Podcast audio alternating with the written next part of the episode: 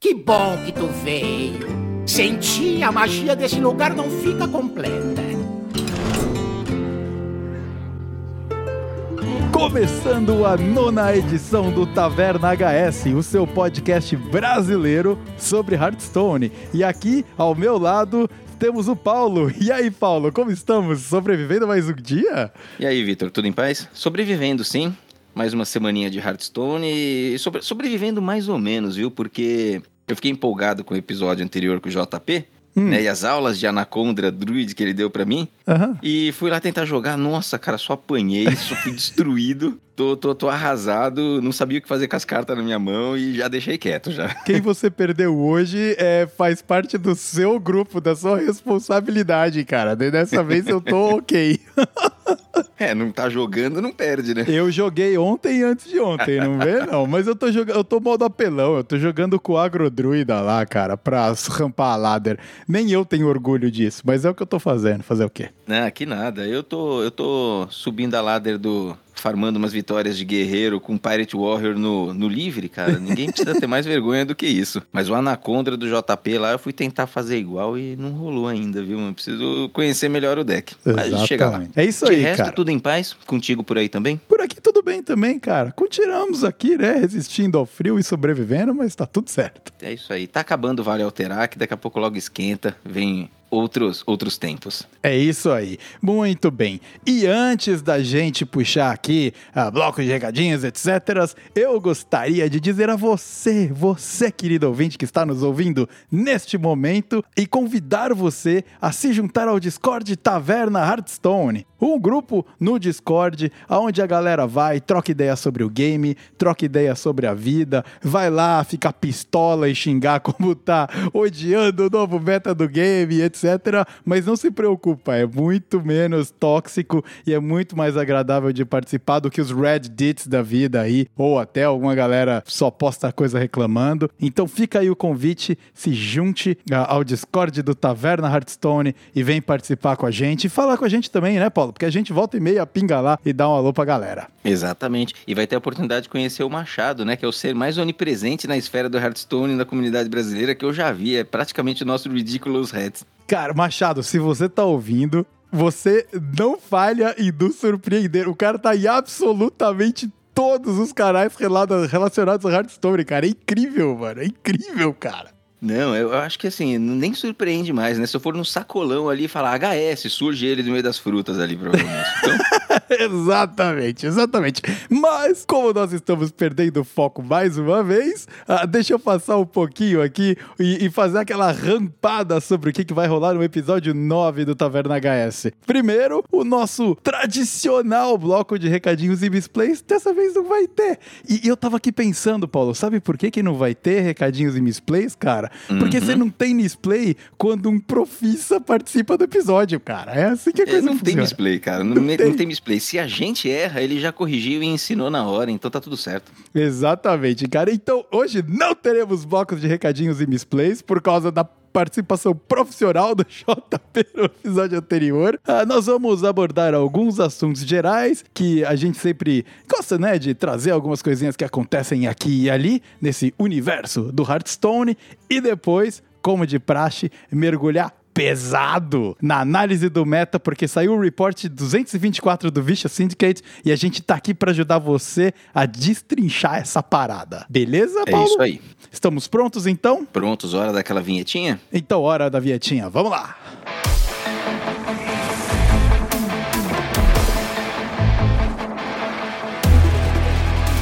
No vale é frio de dar pavor. Só a bravura dos mais fortes nos traz calor. Por aqui não vai passar. É pra valer, só quero ver quem vai se ajoelhar. Um brado forte é o estopim. A marca da vitória a gente crava no fim. Erra, pois sem alterar. Mas lembre-se de. não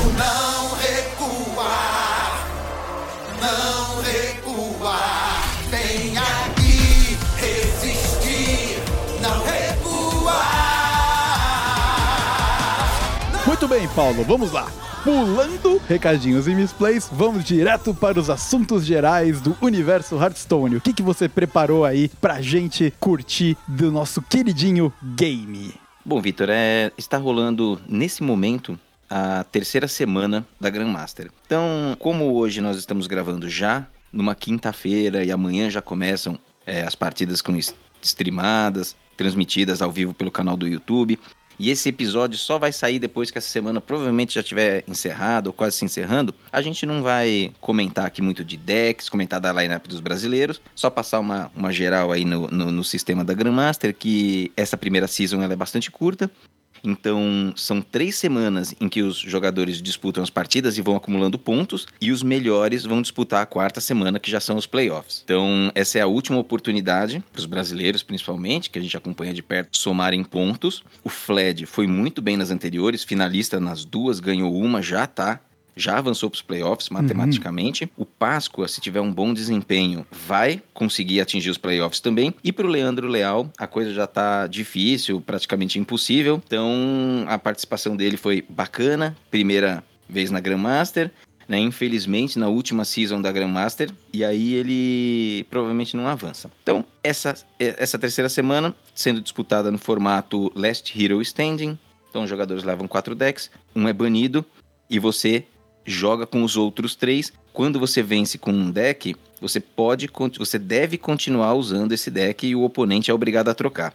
Então, Hum. Last Hero Standing é um formato em que você precisa bater os três decks do adversário e pode ser inclusive com um único seu. Uhum. É diferente do formato Conquista em que você vence e troca porque os três precisam vencer. Aqui não. Aqui um só pode derrubar os três, aí a, a match já foi definida. Puta, muito maneiro. E vale a gente trazer, né? Como a gente não cobriu a, a semana 2 do, do Grandmaster, né? Por causa de timing do episódio, a gente tava com o JP aqui, a gente quis dar um shift. Então, como a gente tava focado um pouco na Master Tour, a gente não falou e não abordou o que rolou na semana 2 do Grandmaster. E puta merda, cara, que coisa incrível a final brazuca entre Fled e Páscoa lá. Até a minha namorada, cara, que não sabe absolutamente nada pelo jogo, tava torcendo pelos nossos brazucas da semifinal lá. Foi muito maneiro ver, cara. Foi muito Nossa, da hora. foi muito legal mesmo, foi muito legal. Toda essa semana foi especial com o desempenho dos dois. O Pasco em jogos apertadíssimos com aquele Poison Rogue, É. o Fled com o deck dos Piratinhas, do Questline Warrior. Também, acho que na semifinal, achando um letal ali do nada e passando. Então foi uma semana especial para os brasileiros mesmo. E foi justamente no dia do aniversário do Fled. Tinha uma Foi. galera lá na casa dele. Tinha algum pessoal da comunidade do Hearthstone que apareceu ali no final também, mó baderna ali na transmissão, foi muito legal. Foi, meu, cara do Brasil mesmo, foi, meu, BR Rue Rue total. É. E, e o bacana é que ele foi campeão, o Páscoa também somou muitos pontos e eles estão aí, né? O Fled classificado para os playoffs e o Páscoa, meu, correndo e não é correndo por fora não. Um bom desempenho essa semana e ele tá garantido. É, e a única coisa que não é Rue BR nesses caras aí é o nível de jogo deles, hein? Porque, um pelo pouco, amor, cara, é demais. muito bom, mano. Muito, muito bom. Jogam demais. Outro kudos aí à comunidade que, que eu gostaria também de dar em relação ao, ao Grandmaster foi o nível da transmissão da, da Nayara com o Tesday, cara. Puta, tanto nas semifinais quanto na final, destruindo mesmo. Foi muito legal ver é, a- a- tanto a, a parte viesada da transmissão deles torcendo pros brasileiros, né? Então, Uhum. puta, ficou aquele esquema muito descontraído de ver a, a, a partida que tava muito nervosa, né? Principalmente a última do Fled, que ele ganhou com o deck de pirata lá. Mano, nossa senhora! Uhum. Eu olhava Não, o até, Fled e até a eu... Nai, depois nas transmissões dela, nas streams, e ela comentando que ela deu um berro, né, na hora que ele comprou aquele letal lá, que ele, que ele achou aquele letal, e ela até deu risada e falou assim, nossa, acho que eu nunca fiz isso em transmissão oficial. tava muito emocionada, tava muito empolgante. E, e a dupla dela com o Tesla é sensacional. Eles, quando eles fazem o casting juntos, eles são muito bons, assim, a transmissão de excelente nível. É isso aí. Então fica aqui o nosso, nosso kudos pra essa galera aí, a todo mundo que tá fazendo esse serviço, por ter esse trabalho incrível ah, no Hearthstone brasileiro, né? Comunidade foda. É isso aí. E seguindo nos assuntos gerais, Vitor, tivemos o anúncio da Blizzard que no dia 15 ela vai fazer o anúncio de qual será a próxima expansão.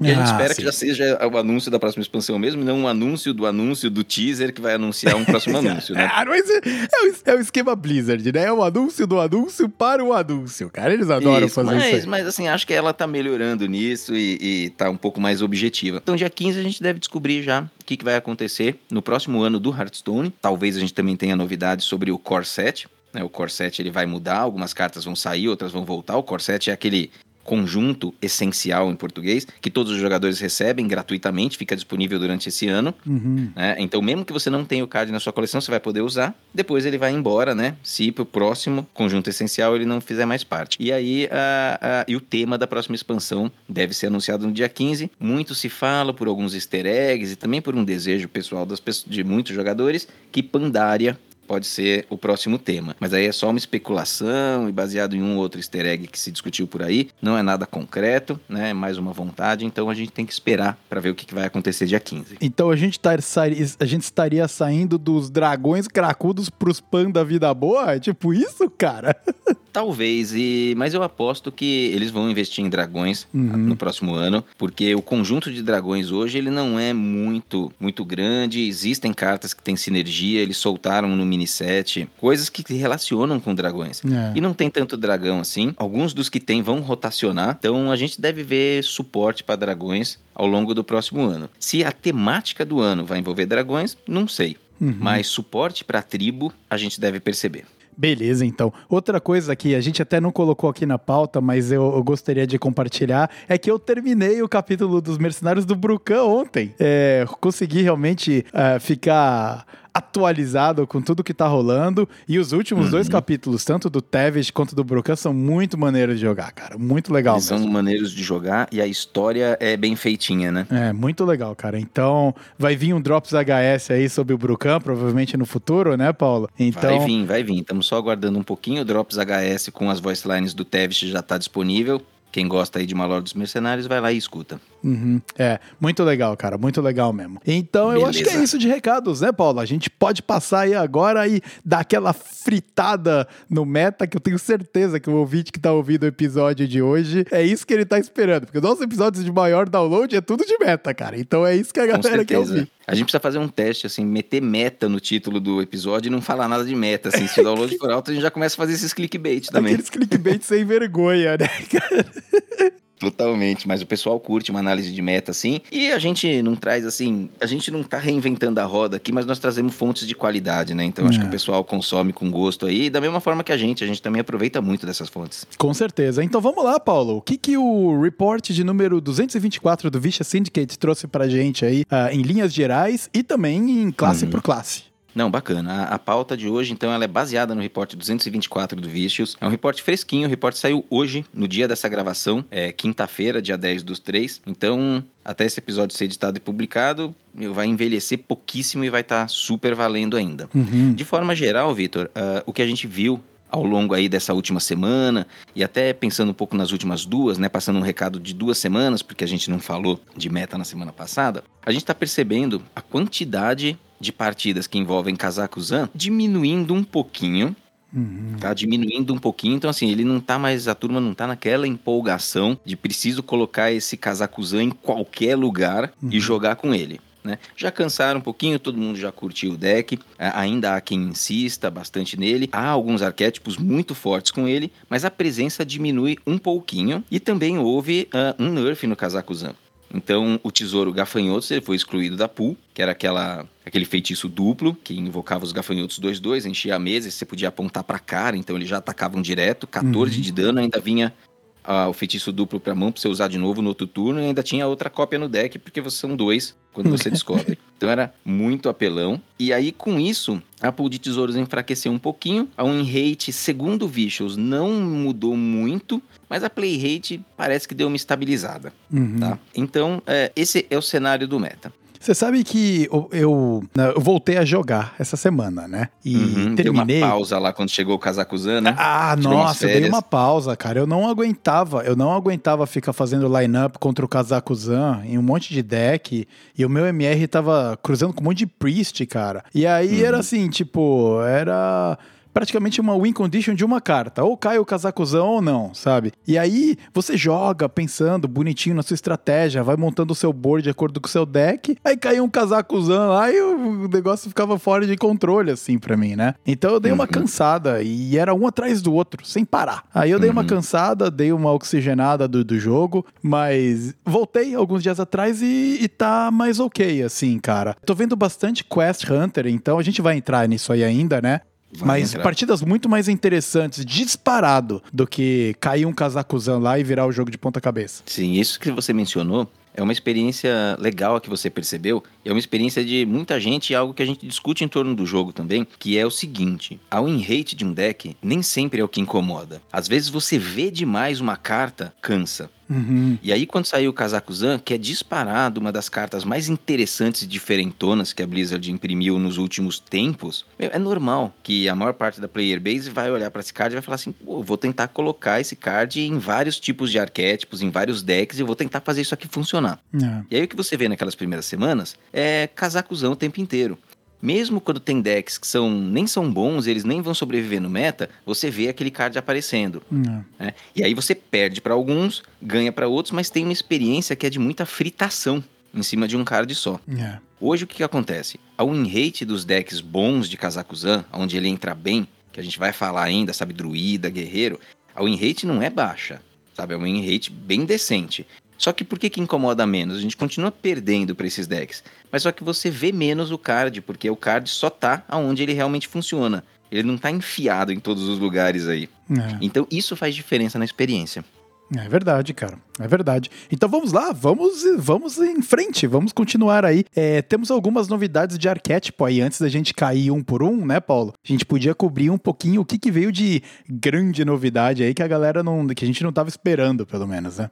É, novidade de arquétipo nós não temos, mas a gente tem alguns decks novos dentro de arquétipos já conhecidos. Ah, tá. Então nós vamos passar, nós vamos fazer aquela passada pelas classes, mas só já dando aquele spoiler, Caçador, o Quest Hunter, ele traz novidades legais. Uhum. O Caçador de Demônios tem algumas novidades interessantes, inclusive num arquétipo que eu imaginei que estava morto e enterrado, que era do Último Suspiro, o Death Rattle Demon Hunter, e o Paladino, inclusive na GM aí quem tá acompanhando já sabe do que, que eu vou falar, né? Uma versão de Pala que voltou, ressuscitou e a gente vai trazer aqui, né? Um pouquinho para deixar o Libra um pouquinho de lado. E pra quem acompanha o Taverna HS no Twitter, já tá, até sabe do que, que a gente tá falando aí, porque a gente postou aí há pouquinho tempo exatamente sobre isso e é o Fledão ensinando como se faz, né, cara? Porque.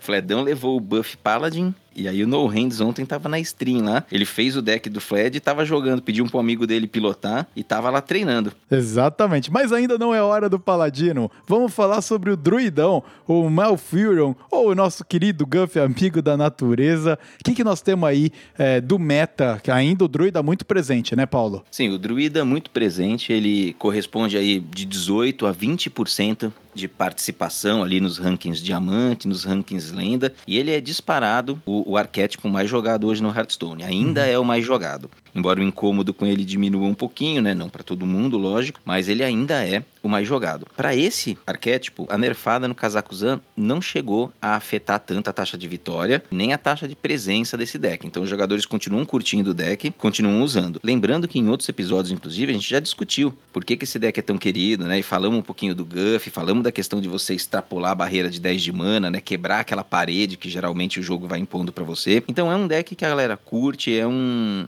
é, assim, a Blizzard acertou no design do deck, na minha opinião. E quando chega um card novo que agrega ainda mais shenanigans ali no- Uhum. na parada toda, é, é natural que o interesse continue, que o interesse permaneça. Então quem já gostava, continua interessado. E o deck é bom, né? O deck é muito decente. Tem um win rate interessante, tier 2 quase tier 1 e tá indo super bem. Certo. Mas o arquétipo não vive só de um deck, ele tem algumas variantes. E a variante hoje, que está mostrando um desempenho bem bacana na ranqueada, é o que o Vicious chama de Turbo Ramp. Então ele é uma versão que funciona com o pacote completo do, do Ramp. Então roda duas cópias da Exuberância, roda o Guff, que isso já é normal em todas, mas roda duas cópias do Crescimento Silvestre. Então, assim, ele sobe a mana bem rápido, ele é bem eficiente em fazer isso. E essa versão tem o Maligus também, que é o Dragãozão 412. O Maligus, você joga ele e enche a sua carta de magias, né? É, o Malygos, ele é uma- um dragão 412 que o grito de guerra é encha sua mão com feitiços do seu deck. Uhum, Então você ah, compra tá. feitiços até a sua mão ficar cheia. Ah, tá. E aí você tem mana sobrando depois de jogar ele, faz alguma coisa, dá uma boa ciclada no deck, né? Ciclando bastante o deck, você aumenta inclusive a chance de comprar um Kazakuzan posteriormente. E aí o, o- deck ele vai rodando bastante bem. Então essa versão com focada no ramp, ela funciona muito bem hoje. Beleza. Uma outra versão alternativa, né, que até semana passada, no repórter da semana passada, eles botavam ali para competir, mas ela tá um pouquinho em segundo plano, é a versão que roda um pouquinho menos de ramp, então não tem o crescimento silvestre, mas roda um enxame de mosca-luz, que é a famosa dengue, mais o arborizar. Então essa versão ela foca um pouquinho mais em presença de mesa, tem alguns tokens, buffa esses tokens e tenta vencer. Na Mirror, ela é interessante, tem uma, uma taxa de vitória um pouquinho superior e também vence decks que não vão ter muito board clear, né? Board clear hoje não tá mais acontecendo tanto, acontece depois que o casaco Zan pega os tesouros. né? Mas aí quando o adversário não consegue limpar, você enfrenta algum ladino, né? Tá um pouco desaparecido, mas eles existem ainda. Essa combinação da dengue com arborizar, ela é fatal. E ainda existe uma versão, se você estiver encontrando muito deck com remoção em área, ou deck que te dá burn direto, como o Xamã, por exemplo, você consegue colocar duas cópias da Raiva Feral e duas cópias do Amuleto no lugar desses cards de token. Aí você tem condição de subir bastante a armadura, né? Você abdica ali de lutar por mesa, porque essa mesa vai ser wipada de qualquer forma. Então você começa a ser mais defensivo e fica longe de um range de um burst final. É uma outra estratégia do deck também. Agora, tudo isso lembrando que a versão que tem o ramp mais turbinado, ela é um pouco superior a essas. Acabam sendo análogas, vai muito do gosto do freguês, mas se você vai ver o in-rate ali no Whey Crua, a versão turbo ela é um pouco é, superior. Talvez eu teste essa versão aí do Dengue. O, o Spell Druida, ele ainda, o Token Druid, né? Ele ainda mora, Uhum. ele mora no meu coração. Foi um deck que eu gostei bastante de jogar. E tem cartas aí que eu acho muito maneiras, tipo a Raiva Feral e o Amuleto do Toque Lunar. Eu acho cartas muito maneiras de ter no deck. Principalmente o Amuleto, por aquele lance de você, puta, vou corromper ele pra ganhar o, tanto o ataque quanto a defesa, ou não, vou jogar agora, sabe? É muito maneiro, muito, muito legal jogar com essas É cartas. isso. Tem uma dinâmica Agora, lembrando que essa versão do amuleto, ela não roda o Icharge, que é o deus antigo que quando você joga, volta os cards corrompidos pra mão. Uhum. Ah, ela não tem na lista, é só o amuleto mesmo, você usaria ele duas vezes corrompidos, as duas cópias e pronto. A menos que você, através da bolsa redimensionável, descubra um Icharge. Uhum. Então, se você precisa muito, você pode tentar fazer essa play e ir atrás, que foi justamente o que o, o, o chinês adversário do JP conseguiu fazer naquela partida decisiva entre eles. É, Né? é. Então é um caminho. Ah, algumas recomendações que o Vicious passa ainda dentro do Druid e do Ramp, não cortem proteção cenariana para inclusão de capturar mina dente frio. A mina dente frio é aquele card de druida que é escolha um e você pode escolher comprar o card mais barato ou mais caro. Muita gente coloca esse card dentro do deck para poder tutorar ali a compra mais rapidamente do Kazakuzan. É, eu não acho totalmente ruim, mas é, o pessoal do Vicious indica assim, o Zeco principalmente fala assim, ó, quer colocar? Não é necessário. Ela não te traz muito ganho no geral. Acredite nisso. Agora, se quiser colocar, não tira a proteção cenariana para colocar esse card. Que foi uma primeira decisão que muitos jogadores fizeram ali nas primeiras semanas. E ele fala que isso sim diminui o rate do deck. Que a proteção é um card essencial. Você consegue botar um lacaio na mesa, subir a armadura, fazer um combo com eclipse, às vezes quando precisa. Uhum. Então a recomendação é: quer colocar esse card, a mina dente frio? Só não tira a proteção cenariana. Beleza. Entendido, tá passada a lição aí. Ah, saindo do Ramp Druid, o que mais temos aí, Paulo, de opções do druidão? Os druidas mais da besta e agro, né? Eles continuam super eficientes Exato. aí.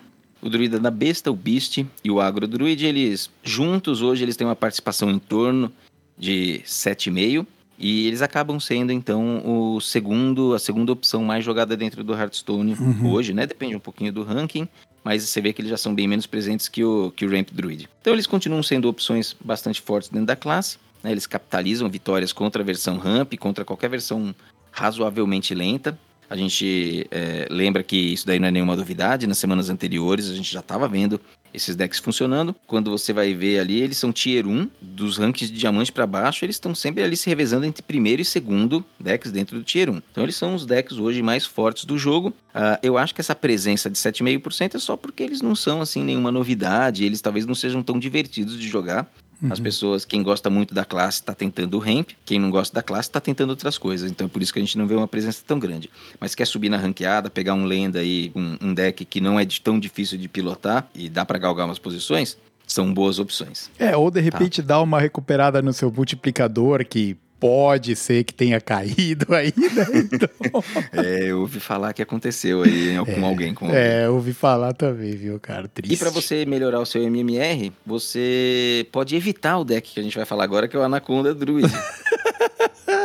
que deve estar dando uma ceifada no meu MMR enquanto eu aprendo a jogar com ele. Mas brincadeiras à parte, é só porque eu não piloto o deck legal ainda.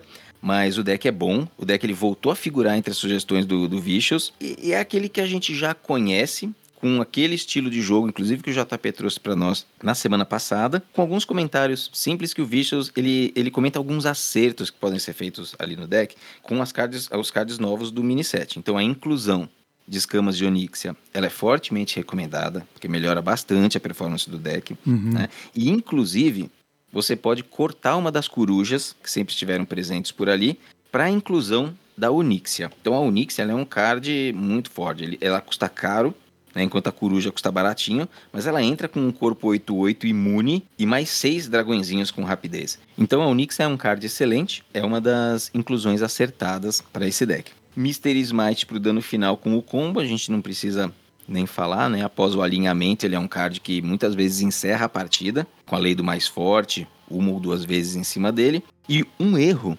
que eles percebem que tem sido comum nesse deck é, é rodar apenas uma cópia da germinação.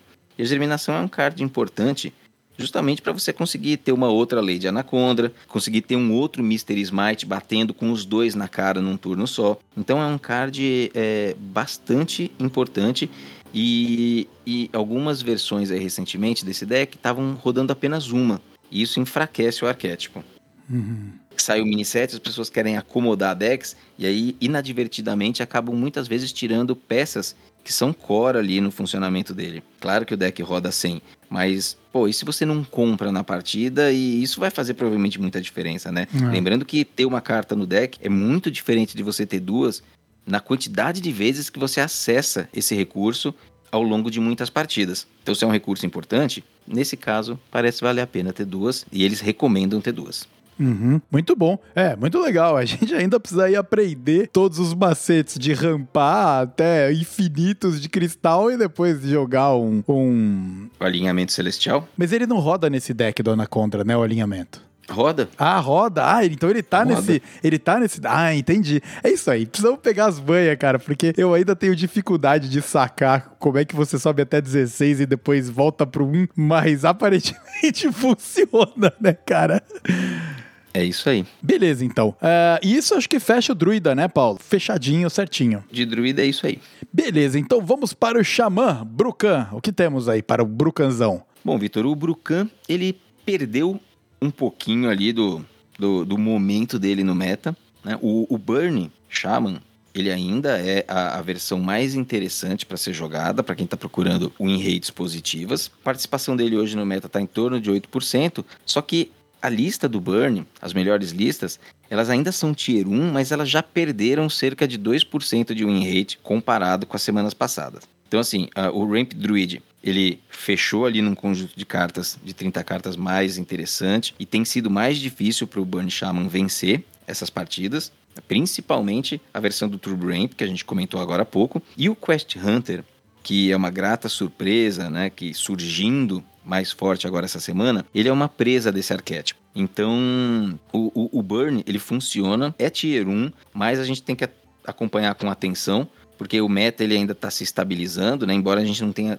grandes e ultra novidades, os decks eles estão sendo refinados pós mini set ainda. Então as win rates a gente não sabe aonde que a win rate do Burn vai estacionar. Eu acredito que ainda vai ficar no tier 1, nem que seja ali próximo do tier 2. Então com certeza um deck viável e a melhor opção para o Xamã. Tá, e Hoje. quando você comentou presa, nesse caso, é que o Burn Sharman é amassado pelo Quest Hunter. É, foi nessa a ideia.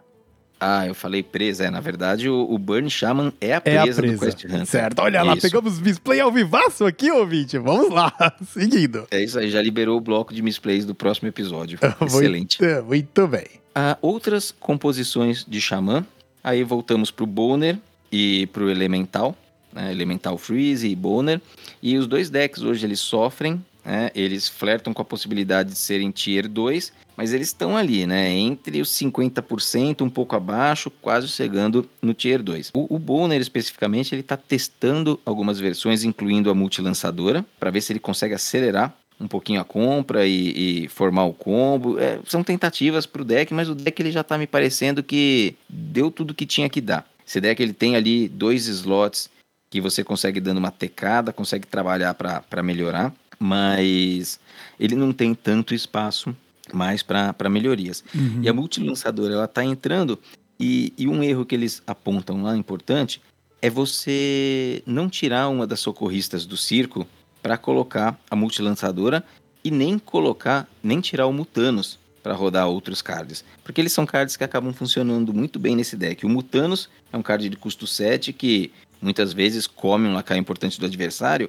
mas mais que isso, ela é uma boa ferramenta para corromper os cards que você precisa para o seu combo. E a socorrista do circo é um dos cards do combo. Então, se você está jogando de Boner e a maior parte das suas partidas não são vencidas, com, assim, você raramente vence com o combo, é porque talvez você nem precise desse combo. Então você vai tirar uma socorrista, eu não sei, talvez você possa trocar de deck. né? Então, porque assim, uma das condições de vitória do seu deck, ela não é útil.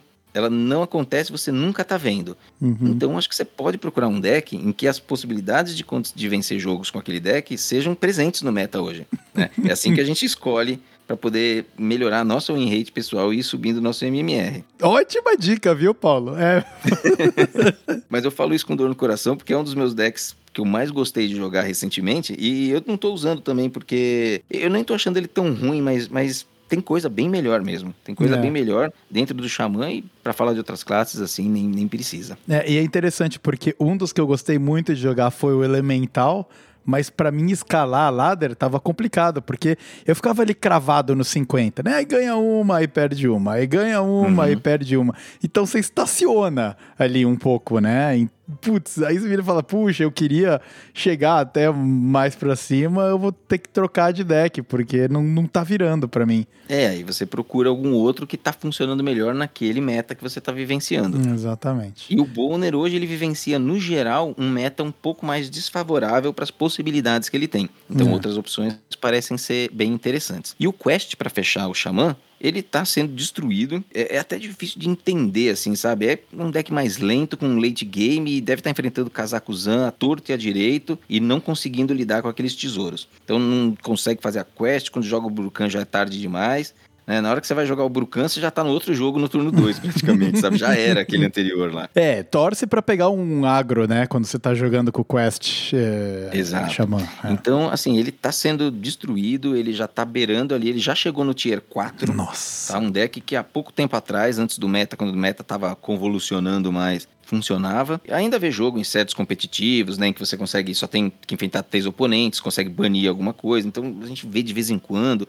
Mas tá, tá indo pro, pro, pro limbo. Tem que esperar pra ver se volta em algum outro momento. Não parece ser o meta dele agora. É, a gente tá falando de um deck que chegou a ser praticamente opressivo há alguns metas atrás aí, né? Então, muito interessante como é a dinâmica de evolução e de como as coisas vencem rápido, né? De repente, a- o que você tá Uhum. fazendo há duas semanas atrás, você vai jogar e não funciona mais. É, exatamente. Eles nerfaram a quest do Brucan lá no passado. Hoje ela não vê jogo, né? Uhum. Talvez ela, mesmo sem a nerfada lá no passado, acho que ela talvez não visse jogo hoje. Ainda tá, tá lenta demais. Até para decks que são um pouco mais lentos, como o do Kazakuzan. Ela é mais lenta ainda, então quando você é muito mais lento que um deck lento, você não consegue vencer. É, a- a- o nerf na Flama Perpétua também deu uma doidinha ali, né? Exatamente. Muito Então, bem. Mas ele é. era viável, você vê como as coisas mudam de fato. É verdade, cara. Beleza, então vamos lá, fechando aí os- o, bloco Xamã, vamos para o Caçador e tem coisa interessante no universo do Caçador, o nosso querido Hunter. Tem coisa bem interessante, Vitor. Os jogadores de Hunter, eles estão experimentando algumas versões utilizando o Drektar. Né? Lembrando, o Drektar é aquele, aquele líder lá da Horda, né? o card lendário. Ele puxa outros dois lacaios do deck. Esse é o grito de guerra dele. É isso que ele faz. Então ele bota uma mesa de respeito e dá aquela filtrada no deck. É uma carta interessante. O Drektar, ele tem sido testado tanto no Face Hunter quanto no Quest Hunter. né? Uhum. A versão no Face, que aonde o Director é encaixado, ela, segundo o Vicious, parece ser inferior à versão que a gente já está acostumado com o rinoceronte atropelador. Então esse rinoceronte tem saído, sai um lacaio para entrar um outro lacaio que puxa lacaios, mas a não performa tão bem. Então aquela versão que já estava bem redondinha de muito tempo aí, ela parece que continua funcionando melhor do que colocar o Director no Face. Certo. E melhor do que não colocar o Director no Face é nem jogar de Face, cara, porque a gente tem agora uma opção que é o Quest Hunter. É um deck aí querido de muitos, todo mundo tá sempre procurando algum algum Hunter diferente para não ficar só de Face, Face, Face. O Beast não emplaca, né, não vai para frente, não consegue engatar uma segunda marcha aí e, e acelerar. Mas o Quest, na última semana, teve um aumento bem grande de popularidade e a gente vê novas versões sendo testadas Algumas delas podem ser meme, mas não deixam de ser promissoras, então o tempo vai dizer. Só que antes do tempo, nós vamos falar para vocês quais que são essas versões. Então o Quest, ele tem mostrado evolução em três tipos de decks diferentes dentro do arquétipo. Uma versão um pouco mais tradicional do Quest Hunter, só que incluindo o Uivo Furioso, que é a carta do mini set. Então é aquela compra de carta excelente que o Hunter recebeu que por 2 de mana você compra um card e repete até você ter pelo menos 3. Então, para aquele final de partida, quando o gás dele acaba e ele tá precisando dar refresh no poder heróico, essa carta é incrível, porque uhum. ela por si já dá um refresh e compra outras spells que provavelmente são dano, e se não são dano, são refreshes também. Uhum. Então é, é, bem interessante, né? Fortaleceu o deck fez ele voltar. E quando o deck voltou, começa a se perceber, né? Como ele é mais presente, o pessoal testa variações dele. Uma das variações é com o Director, que inclusive a gente viu na Grandmaster é, semana passada alguns jogadores utilizando, e também entrou o Hero Card do Tevis. Então, assim, é, é uma versão. Uh, eu, eu considero ela um pouco estranha, tem alguns segredos, tem o Tevis. Para Ladder, eu não tenho certeza se ela vai vingar, tem que esperar para ver. Ela parece ter um pouco de tudo e quando um pouco tem um pouco de tudo, às vezes não é nada, tem que esperar. É, eu, eu desconfio um pouquinho do Drektar nessa versão. E uma outra interessante, mas aí ela tem cara de meme, mas quem sabe, já tá aí faz alguns dias e o enrate ainda não caiu tanto. É uma versão com o Tonk de Negraluna, que para quem nos escuta talvez não lembre, é um card já tá há algum tempo dentro do jogo, quase nunca viu meta, é um lacaio, custo 7, 8-5 de Hunter, e que tem o último suspiro. Dispare quatro mísseis em inimigos aleatórios, causando 2 de dano em cada. Então é aquele tipo de lacaio horrível, na verdade. Ele tem um, ele entra, é um corpo que entra em campo e não faz nada, né? Porque não tem um grito de guerra, custa caro, morre fácil e tem um Death Rattle que Death Rattle é sempre aquele problema. O último suspiro não é você quem ativa, geralmente é o seu oponente.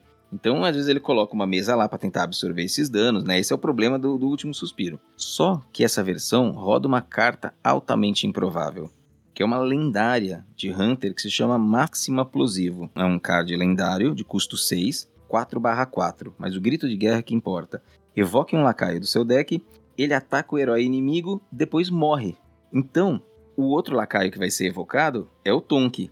Então você joga, evoca um, ele automaticamente ataca a cara do adversário dando 8 e morre. E provavelmente limpando um pouco uma mesa, ou se não tem mesa contra um deck mais lento, um deck mais controle, dando outros 8 de dano na cara. Você usa o último suspiro nos seus termos já, né? Quando você quiser realmente que ele dispare. Exatamente. Então a máxima plosivo, ela é uma carta de custo 6 que entra puxando o tanque, dando 8 e potencialmente mais 8 ou te ajudando a trabalhar a mesa.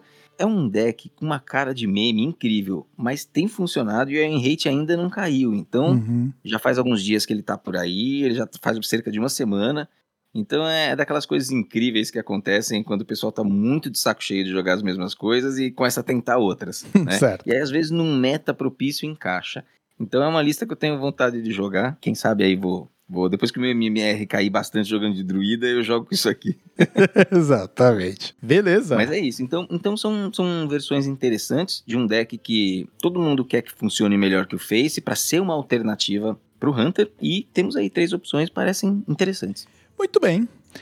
Co- conseguindo aqui a tocada, agora a gente vai cair na outra classe aonde o Kazaku-san encontrou um lugar, encontrou uma casa, né? Que é no Guerreiro. O que, que nós temos aí no mundo do Guerreiro?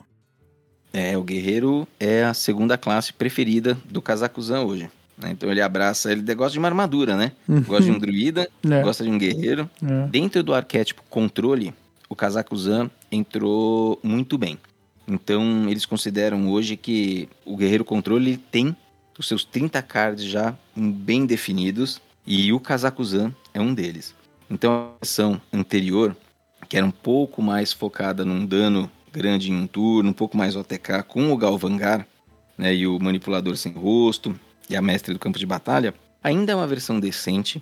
Quem gosta ainda pode jogar, né? Eu, eu gosto daquele deck, até prefiro ele, que é essa versão mais controle pesada. Mas em termos de desempenho, esse deck com o Kazakuzan, ele é superior, tá? Então tem o Kazakuzan como uma condição de vitória, tem a Onyxia, chefe da raid, que é um lacaio muito bom, a gente já comentou aqui nesse episódio, né? É remoção, ele é imune. Então esses dois lacaios trabalham mais como uma forma de finalizar o jogo e o resto é armadura e remoção no estilo bem clássico de Control Warrior mesmo. né? Então para quem gosta do controle, tava reclamando, o controle tá morto, tá morto, ó, o controle tá vivaço, né? E o Garrosh tá subindo a armadura pra caramba e fazendo aquele jogo de 20 turnos aí que todo mundo gosta, né?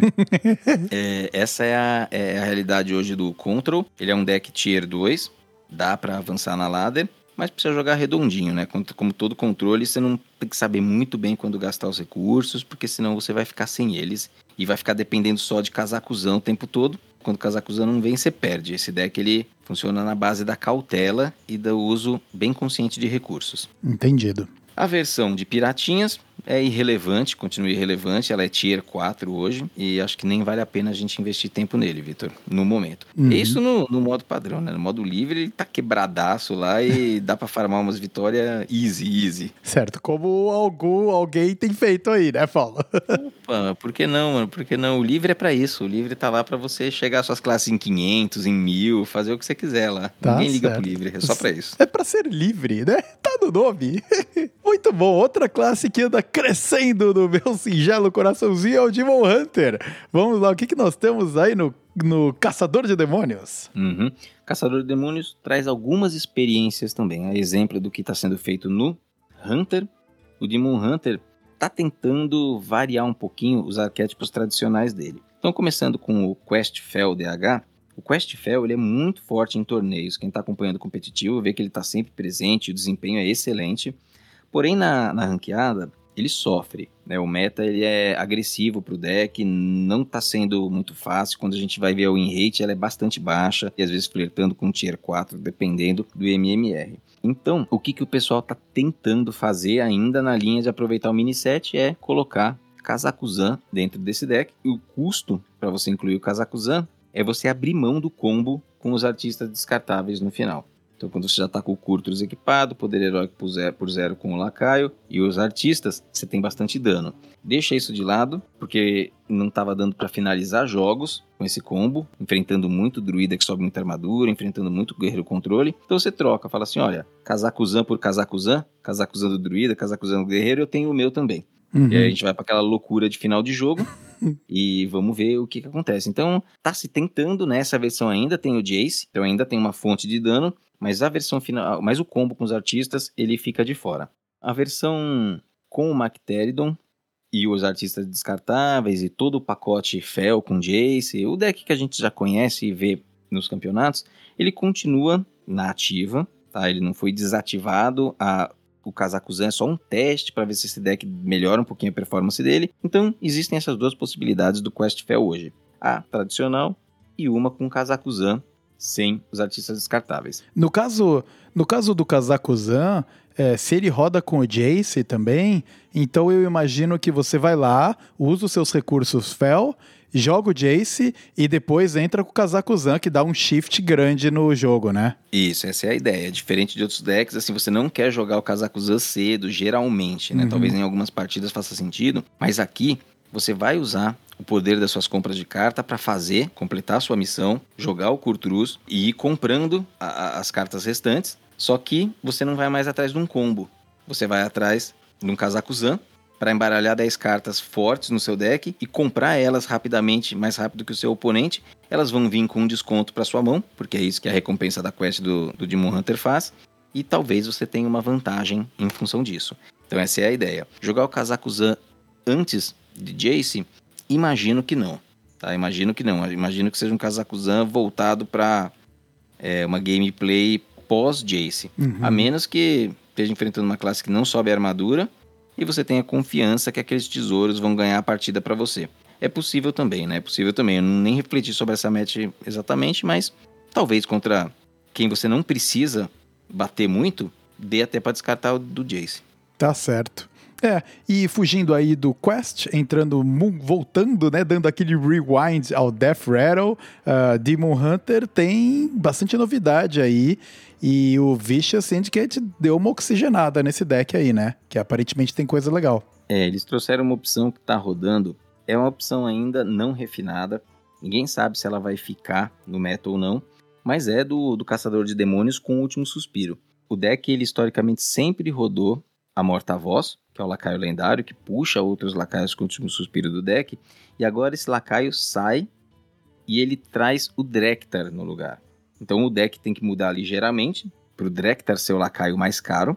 Só que aí, esse deck ele ganha um começo de jogo um pouco mais explosivo quando você joga o Drektar. Porque Morta-Voz era um card de custo 7 e o Drektar é um card de custo 4. Então você já consegue jogar lacaios da sua mão nos primeiros turnos, é o que geralmente você quer fazer. O Drektar na 4 vai ser a sua melhor jogada, você bota uma pressão. E o restante do deck, ele tem cartas que são compras de carta, inclusive o deck roda dois crânios e ele roda o combo com os artistas descartáveis. É, acaba sendo um híbrido. Você bota pressão, o seu campo tende a ser resiliente, porque os seus lacaios têm último suspiro, puxam outros da mão. Então você começa a dar um dano, vai girando o seu deck, comprando, comprando, comprando e tenta fechar a partida com o combo. Potencialmente descontado. A única fonte de descontos nesse caso seria através do crânio de Gudan, chegando em algumas peças do combo ali para facilitar a execução.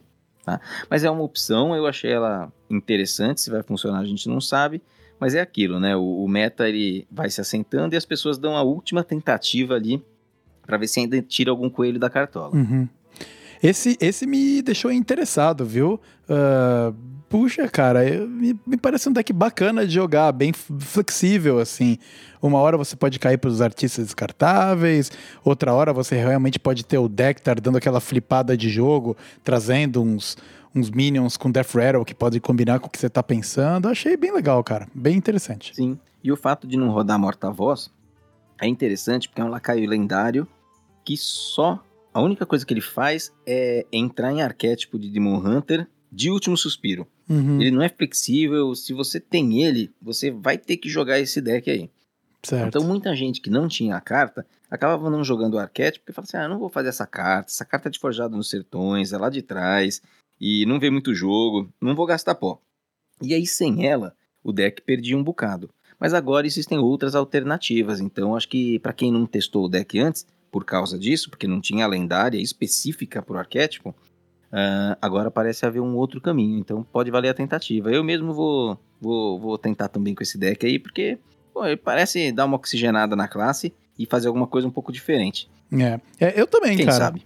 Eu também. E esse era exatamente o motivo de eu nunca ter jogado com o Death Rattle, é não querer gastar, gastar pó fazendo lendária, né? Então, Uhum. pô, já dá uma, dá uma chance aí pra gente dar uma tentadinha de novo. Eu tenho gostado de jogar de Demon Hunter, então eu vou dar uma experimentada. Muito bom. Uhum. Então os Hunters aí, tanto o Hunter da vida normal quanto o Caçador de Demônios, os dois aí estão com decks interessantes pra jogar. Então, pô, recomendamos aí que você que você experimente, ouvinte. De repente, se você teve alguma experiência, vem falar com a gente. Dá um alô sobre o que que você achou do que, que tá rolando nesses decks aí. Saindo do Demon Hunter e indo para o Paladino, a nossa querida Cariel, o que que tá rolando aí no universo das, das mágicas do bem? As mágicas do bem, elas, na versão dos livrinhos, Uhum. elas seguem inalteradas, então os incunábulos eles estão como estavam antes, funcionam bem e, e não tem nada de novo. Mas existem novidades no ramo dos buffs Pala. Então o buff Pala, ele apresentou uma melhora significativa na última semana. E, e, e, assim, é difícil de entender por quê, porque o deck já existia, né, não teve nenhuma grande adição. Parece que essa melhoria ela foi impulsionada por uma combinação de fatores, que é a popularidade de decks como o Ramp Druid, o Quest Hunter, combinado com a queda do Burn Shaman, do Guerreiro Controle e do Quest Rogue. Guerreiro Controle, agora há pouco a gente falou que ele tá decente. Ele tá decente, mas ele tá menos popular. Ele tá menos popular uhum. do que ele era antes. Então, essa combinação de fatores parece né, ter melhorado muito a matchup spread do Buff Pala.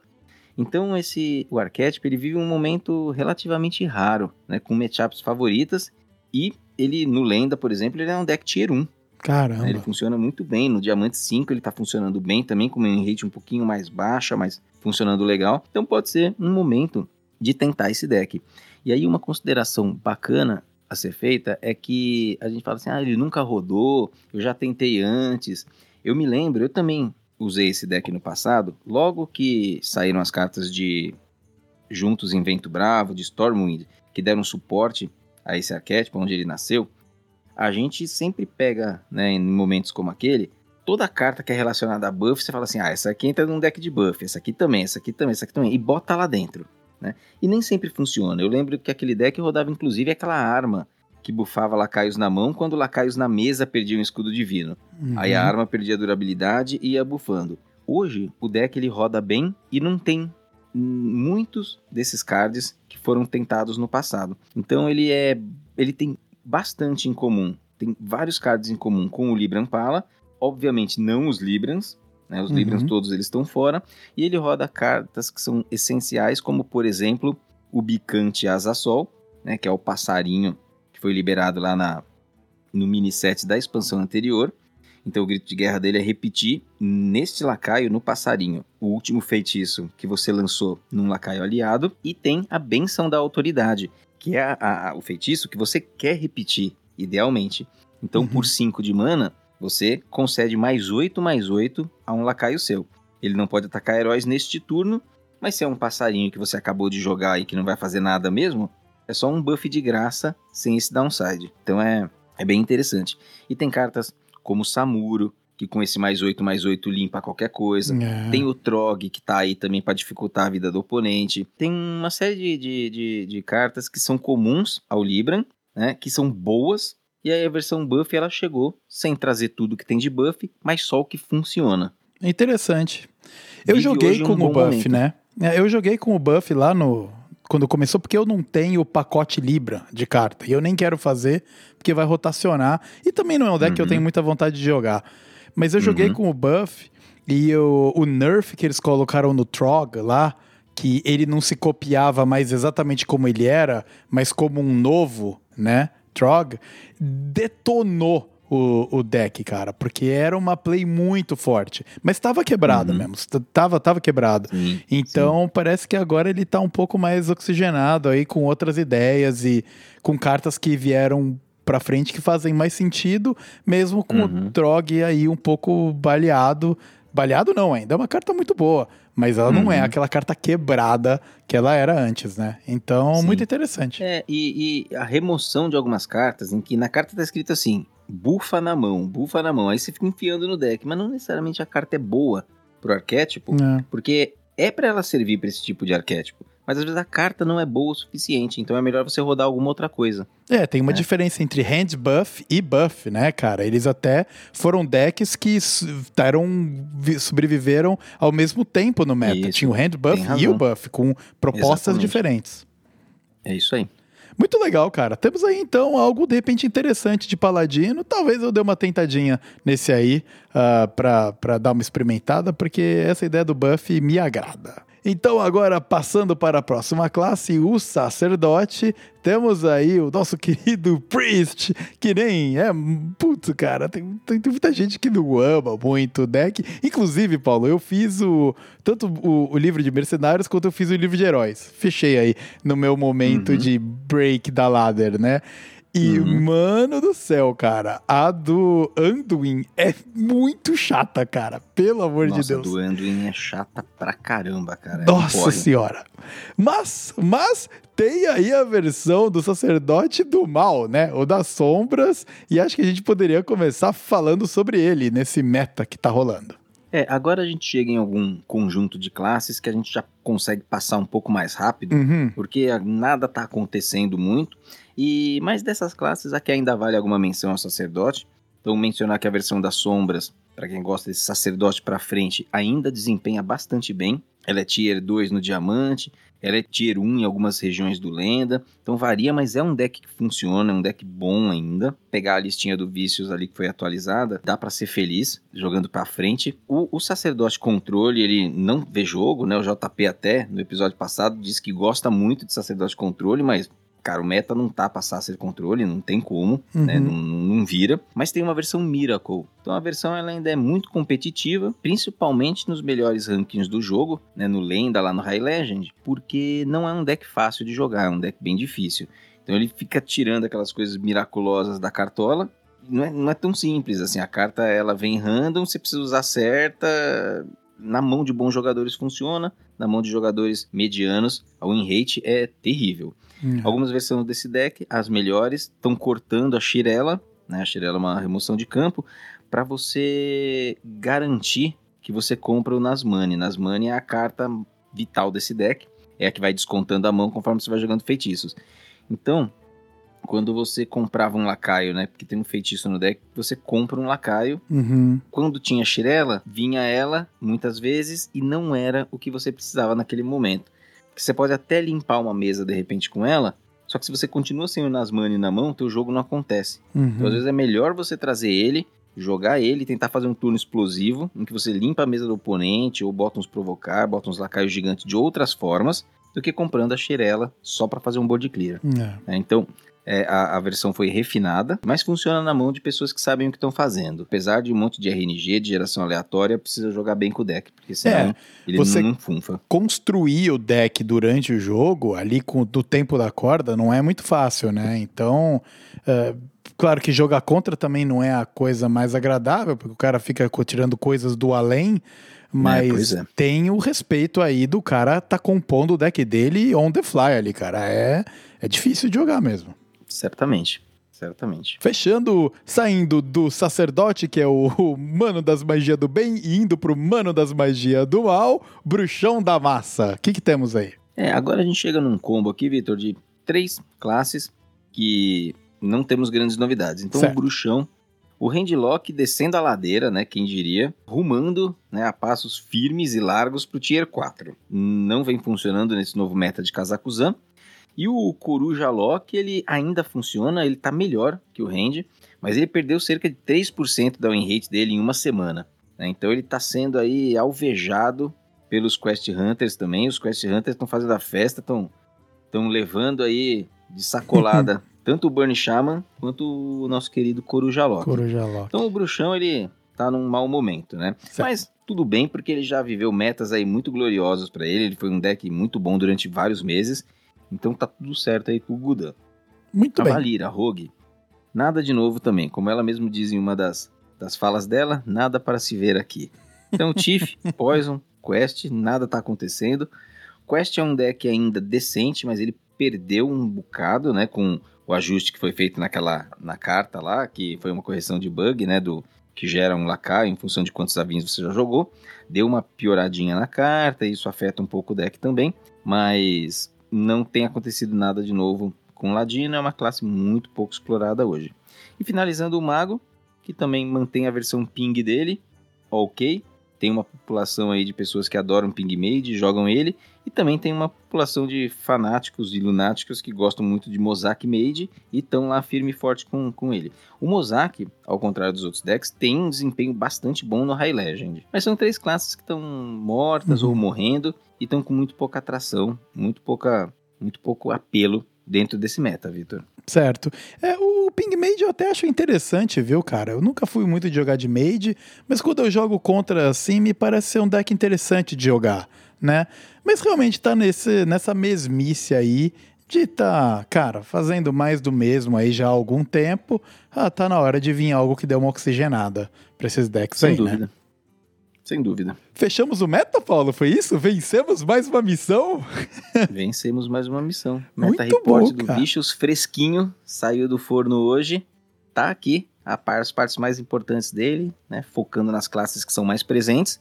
Tudo destrinchadinho aí pro, pros nossos ouvintes. E você, ouvinte, se você também tem um pouco mais de familiaridade com o inglês, é claro que o link para o report do Vicious vai estar aqui na descrição do episódio, como de costume, para você poder ir lá na fonte, fazer a sua leitura, praticar o seu inglês e de repente ver o que, que o Hat e o Zeco estão falando aí do meta atual. Mas a gente já destrinchou. E mesmo se não puder fazer a leitura do conteúdo, tá fácil de acessar todos os links para os decks, que eles colocam o código fácil lá. Então pegar código é tranquilo, só dar um copy, jogar lá no cliente do joguinho e já pode desfrutar do deck.